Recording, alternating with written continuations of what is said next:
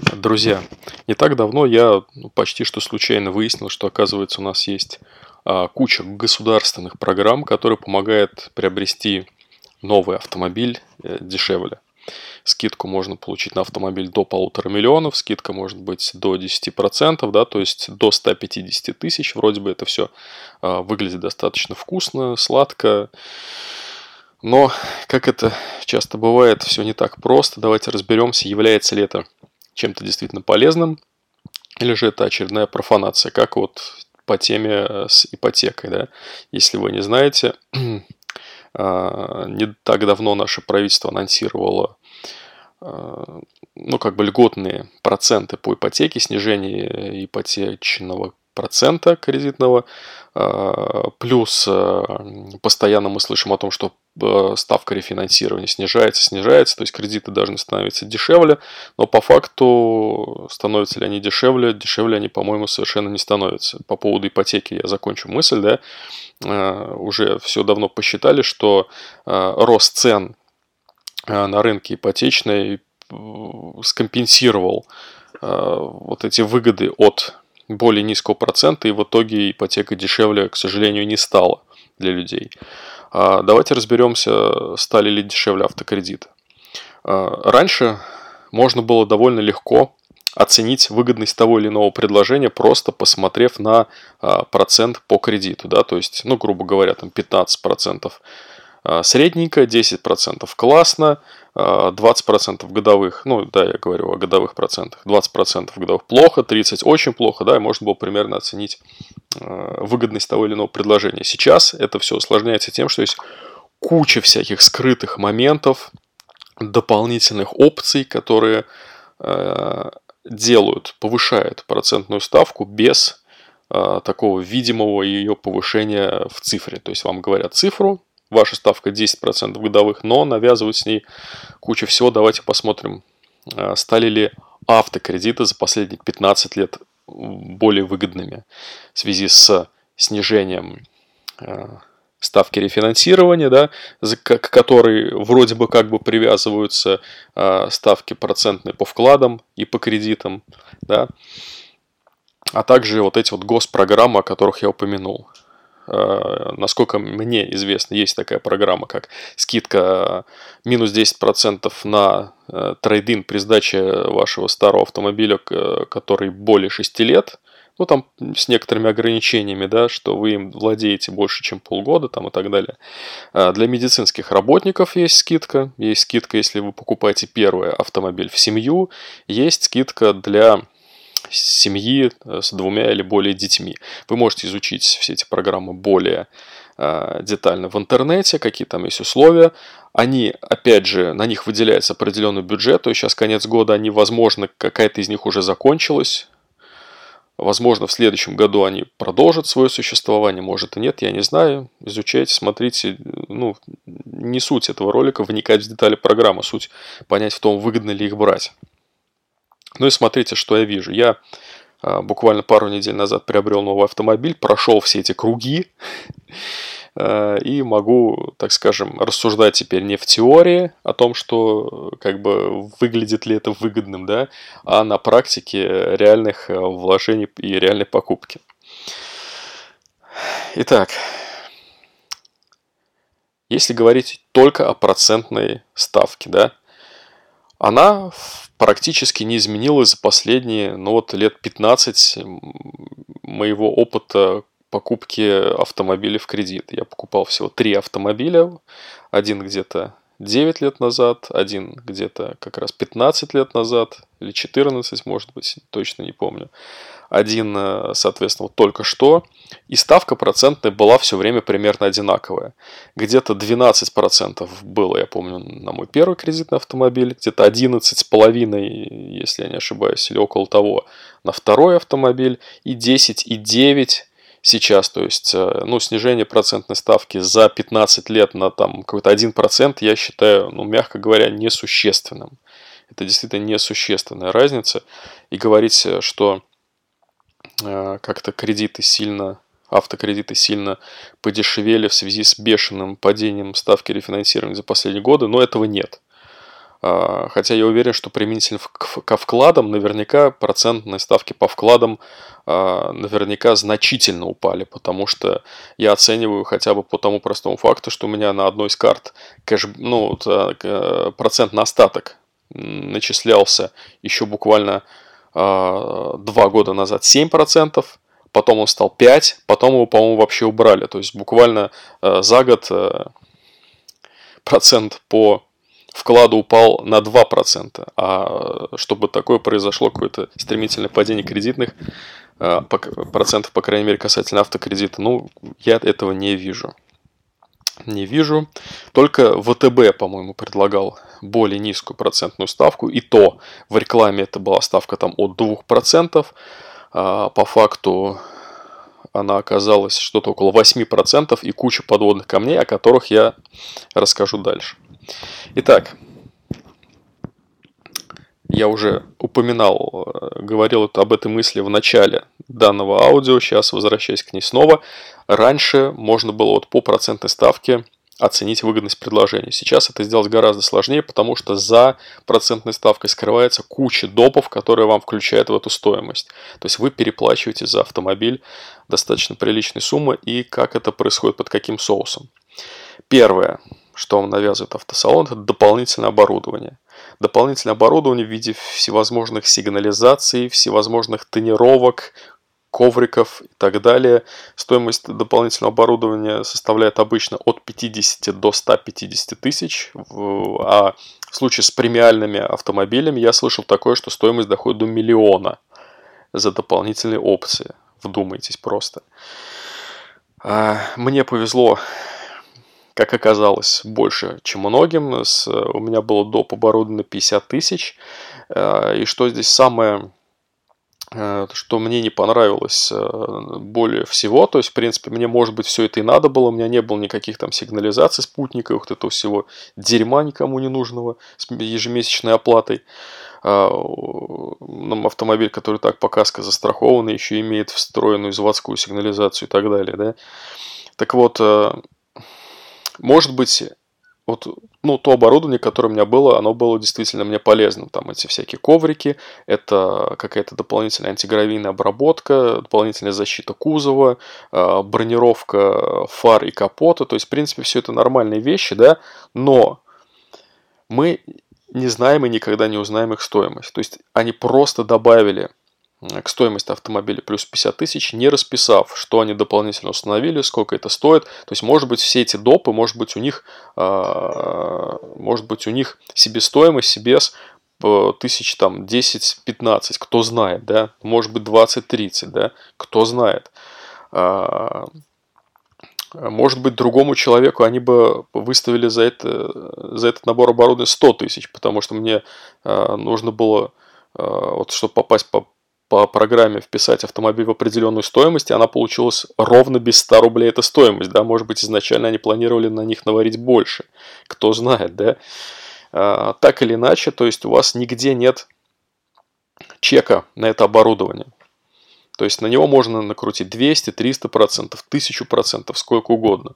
Не нравится, едьте в другой салон, покупайте другой автомобиль. В другом салоне машин нет, приезжайте через месяц. Такие дела. То есть, эм, ну, я уже говорил и повторю еще раз, сейчас, конечно, не самое выгодное время для покупки автомобиля, а, потому что есть определенный дефицит на рынке, связанный с пандемией, да, из-за того, что заводы вставали на какое-то время. Также это связано с тем, что люди сейчас э, стараются вложить деньги ввиду падения рубля, и поэтому дилеры очень наглеют, навязывая кучу опций, которые вам не нужны. Но люди рассуждают так, что не возьму сейчас, через какое-то время будет еще дороже, и поэтому закрывают глаза и берут, а дилеры просто наглеют, и, конечно, ну, такие вещи должны быть наказаны. Так или иначе, понимаете, о чем я говорю. Ну что ж, идем дальше. Первое – это доп. оборудование. Следующее – это, конечно же, страховка. Причем это страхование медицинское, это страхование жизни, это там еще какое-то страхование. Так или иначе, вот, вот этот пакет из трех, там, двух-трех страховок э, жизни человека вам обойдется в, ну, в зависимости от стоимости автомобиля, конечно, я слышал о стоимостях от, э, ну, вот в районе 100 тысяч, да, до, на, на весь срок страхования, да, до 150 тысяч в год, соответственно, умноженные на количество лет э, кредита. Это, конечно, тоже чудовищные, огромные деньги, и Соответственно, если вы отказываетесь от этой страховки, вы подписываете, причем документ о том, что это сугубо добровольная вещь, но без нее вы автомобиль этот не приобретете. Также я слышал о том, что без кредита многие автомобили автосалоны не продают. А, даже вот до такого доходит. Ну что тут скажешь? Идем дальше. Следующее. Продленная гарантия на автомобиль. Тоже. Например, на автомобиль Э, гарантия 3 года или 100 тысяч пробегов, вам говорят, вот мы вам выставим еще 20 тысяч сверху, и у вас гарантия будет 5 лет и 100 тысяч пробега, да? Вроде бы выгодно, да, вроде бы гарантия еще 2 года, но, во-первых, мы прекрасно понимаем, что эта гарантия очень ограниченная, фактически она распространяется только на движок и коробку, да, но в случае с а, такими современными турбированными движками и вариаторными или роботизированными э, трансмиссиями, в принципе, тоже не будет лишним. Но обратите внимание, я сказал, что 5 лет вместо 3, но пробег такой же, 100 тысяч, и что из этого раньше наступит, да? То есть фактически вы продлеваете гарантию по времени, но по километражу эта гарантия не продлевается. То есть если вы активный водитель, если вы много ездите, то для вас это, ну, может быть, просто пустая трата денег, потому что вы изъездите эти 100 тысяч за 3 года, да, и все, как бы. Опять же, отказаться, если вы хотите приобрести автомобиль именно по госпрограмме, отказаться от этой опции вы не сможете. Вам объяснят, что иначе вы не сможете воспользоваться госпрограммой. Хотя какая связь, непонятна, учитывая, что госпрограмма дает государство, а автосалон все равно навязывает свои условия, хотя это не он предоставляет скидку. Вот и думайте. Помимо этого, автосалон не дает свою заявленную скидку на трейдин. Да? Вы знаете, что еще бывает такое, что на разные модели автосалон там в качестве акции добавляет э, свою скидку за трейдин э, там 30-50 тысяч или даже до 100 тысяч доходит на некоторые модели. Но, соответственно, если вы берете госпрограмму, то они вам отказывают в своей скидке. Хотя, казалось бы, опять же, какая связь, да? Это ту скидку предоставляет государство, и они ее получают, да, через банк. А эту скидку предоставляют они. Почему бы их не просуммировать? Но нет, они хотят по полной поиметь с покупателя. Что, конечно, не делает им чести, прямо скажем. Далее. Я сказал вам про доп. оборудование, рассказал про медицинскую страховку и страхование жизни, рассказал про продленную гарантию. Еще одна вещь – помощь на дороге. Тоже около там 12-20 тысяч, какая-то эфемерная вещь. Договор э, написан совершенно непонятным образом. То есть э, в какой-то ситуации к вам приедут э, долить вам бензина или поменять колесо, или вытащить вас, дотащить до центра – технического. Во-первых, ну, нужно ли это на новом автомобиле, да, который, по идее, должен ездить нормально, да. И второй вопрос, там еще присутствует какая-то табличка с ценами, то есть непонятно, будет ли это бесплатным, а если это будет не бесплатным, то за что тогда эти деньги? То есть, ну, тоже какая-то такая мутная вещь, которой еще надо разобраться и, скорее всего, тоже до некоторой степени бесполезная. Таким образом, Таким образом, получая скидку до 150 тысяч на автомобиль, вы получаете около 170 тысяч сверху оплаты за разнообразные опции. Я, конечно, не сказал про каско, это как само собой разумеющееся. И не факт, что каска, которую вам предложит автосалон, это будет самая выгодная каска в мире.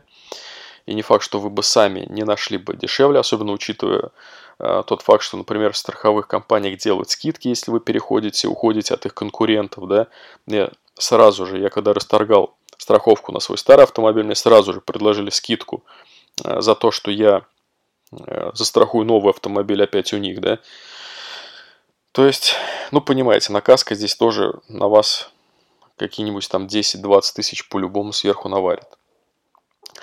Таким образом, резюмируя, еще раз повторю, получив скидку по госпрограмме 150 тысяч, вы получите около 170 тысяч, ну, плюс, может быть, ну, все, конечно, в зависимости от стоимости автомобиля, да, но я вот такой средний какой-то вывел для себя цифру, а, на которую я могу ориентироваться, да, то есть вы получаете при скидке в 150 э, тысяч по госпрограмме вы получаете где-то наценку 170 тысяч на автомобиль, но Э, надо сразу оговорюсь, что, возможно, если вы покупали бы этот автомобиль без госпрограммы, вы бы тоже получили бы эту наценку, да, вам тоже не продали автомобиль без доп. оборудования, да, вас э, все равно вас обяза... ну, ну, ввели бы вам в обязательство застраховаться всеми возможными способами. По крайней мере, если вы берете в кредит, то вы однозначно получите все эти страховки, может быть, вы не получите какую-то там доп там гарантию и доп там помощь на дороге, да, может быть, вы сможете от них отвертеться. Но тогда и скидка у вас, скидки в 150 тысяч у вас не будет. Таким образом, что я могу сказать? Я резюмирую то, что кредиты доступнее не стали. За счет кучи страховок, скрытых там доп. опций, платежей, они стали гораздо менее выгодными. А, с другой стороны, они прекрасно понимают, что это кредит для многих это безвыходная мера, потому что копить деньги, по крайней мере в рублях, бесполезно, учитывая скорость их обесценки, да. Просто простой пример, мы приобретали, ну, моим родителям автомобиль Toyota Camry где-то год назад, да, по цене миллион 750, сейчас он уже стоит миллион девятьсот, да, то есть представляете, если бы я за этот год отложил, например, да, 150 тысяч, то их бы просто съела инфляция. Инфляция у нас такая немножко странная, да, она как бы реальная, очень сильно отличается от тех цифр, которые нам заявляют по телевизору, да, то есть вам сказали инфляция, например, там в этом году было 5%, а по факту автомобили подорожали, например, на 20%. О чем это говорит? О том, что инфляция была на самом деле 20%. Ну, по крайней мере, касательно того, что ваша покупательская способность снизилась на 20%. То есть зарабатывать вы больше не стали, а машина для вас стала дороже на 20%. Понимаете, да, о чем я говорю. Таким образом, остается либо откладывать деньги в валюте. Опять же, здесь вы теряете на курсе обмена, даже если вы обмениваете не через банки, а через э, ну, вот инвестиционные программы. Все равно, ну, то есть понимаете, да, через биржу. Все равно там есть определенные потери, особенно если это небольшие суммы. Короче говоря, ну, зачастую все равно вынуждены покупать автомобиль в кредит, потому что копить э, довольно сложно при такой неустойчивой ситуации в стране. И тут с вас, как вы видите, лупят по полной. Давайте подведем какой-то итог. Подведем какой-то итог. Если вы хотите купить автомобиль быстро, если вы не хотите ждать, то, соответственно, готовьтесь к тому, что эта покупка будет не сильно выгодной. А, здесь, честно говоря, меня просто поразили некоторые салоны, в частности марки Hyundai. Когда ты приезжаешь и хочешь приобрести автомобиль, ты готов заказать автомобиль, ты готов его ждать, а, на что тебе ну, не говорят никакой конкретики, а ответ такой, что у нас через там, месяц будет распределение, а там типа мы можем вам позвонить и сообщить, какие автомобили пришли, какие не пришли. Будет ли там что-то в той комплектации, в цвете, который хотите вы, ну, не знаю, может будет, может нет. То есть ну, люди как будто бы вообще не хотят тебе ничего продавать, э, типа или бери, что есть, или как бы гуляй свободен, да. Конечно, я думаю, что эта ситуация изменится, когда пройдет вот этот пик, скорее всего, в начале следующего года а, будет определенное затишье, а, салоны будут вынуждены повернуться лицом к клиенту, каким-то образом бороться за клиента, когда покупательская способность снова упадет, да, вот эти все запасы э, дешевых рублей, подешевевших рублей будут скинуты, когда машины начнут скапливаться на стоянках дилеров и производителей. Но вопрос в том, во-первых, об уровне доверия, да, стоит ли э, вообще работать с людьми, которые так на тебе нагревались в тяжелые для тебя времена. Но так как выбора, конечно, особого нет, мы все равно пойдем, все равно будем покупать. Но вывод такой, что так или иначе лучше стоит переждать, следить за ситуацией, периодически заглядывать, смотреть, что там и как, и просто ждать, и ждать хороших предложений, и приходить в салон и говорить честно. Ребят, я куплю у вас автомобиль хоть прямо сейчас, но если вы мне сделаете нормальное предложение, без всякого вашего говенного доп. оборудования, без всяких ваших страховок, давайте, если по-честному работать, работаем прямо сейчас. Если нет, то до свидания, встретимся через месяц. Если через месяц ситуация не изменится, встретимся еще через месяц. И таким образом просто ждать, пока рынок устаканится, пока предложение превысит спрос. Вот и все. Сейчас в ситуации, когда спрос превышает предложение, к сожалению, ждать э, какой-то честной, э, какой-то честной конкурентной борьбы, какого-то хорошего предложения на рынке, пожалуй, не стоит. Поэтому ну, тому, кому срочно нужна машина, тот, конечно, пойдет и возьмет за любые деньги, будет там переплачивать. По поводу, кстати, вот медицинской страховки тоже уточню такой момент, что ее вроде бы как бы можно вернуть первые две недели, там по закону, да, период охлаждения 14 дней, но вам, вы сильно не обольщайтесь, сейчас уже все банки научились дописывать такие некоторые строчки о том, что если вы, например, возвращаете эту страховку себе а, ваша процентная ставка возрастает на 10 сверху и так далее. То есть, ну, тоже здесь уже особо ничего не выиграешь. А, и даже многие банки даже и при досрочном погашении не вернут вам страховку по договору. Ну, то есть страховые не вернут. Ну, таким образом, я думаю, вы поняли основную идею, основной посыл. Как бы гайки у нас закручиваются по всем направлениям, к сожалению, жизнь лучше, легче как-то особо не становится, даже несмотря на то, что если вы даже начинаете зарабатывать больше, все это съедается вот такими дополнительными факторами. А, расскажите о вашем опыте, расскажите о вашем опыте крупных покупок, тех же ипотечных сделок, может быть, кому-то удалось нагнуть, поиметь систему, да, получить очень халявный процент. Расскажите об этом в комментариях. Расскажите о ваших удачных автокредитах, когда вам удавалось взять под 2% и без всякого доп. оборудования. Может быть, есть какие-то лайфхаки. Может быть, кто-то перезанял, да, то есть взял какой-то потребительский кредит, хотя мне вот тоже приходят предложения постоянно от банков, и даже на сраном предложении э, в 100 тысяч потребительского кредита все равно умудряется вкрячить туда медицинскую страховку. Это, конечно, просто вообще верх какого-то безумия. Но вот, э, как вы видите, когда спрос превышает предложение, соответственно, продавцы просто пытаются нас поиметь по полной. Кто-то скажет, что это просто бизнес, я скажу, что это не бизнес. Бизнес это что-то, когда обе стороны получают выгоду. Это равноценный обмен, когда а, покупатель получает хороший товар как бы за достойные деньги. Но когда один из участников сделки пытается просто поиметь второго по полной, да, нагнуть на кучу опций, которые ему не нужны. Это уже ни хрена не бизнес, это уже просто мошенничество. А, всем спасибо. С вами был Александр Толкачев. Аудиоподкаст. Вроде еще 5.05, хотя очень давно ничего не наговаривал вам.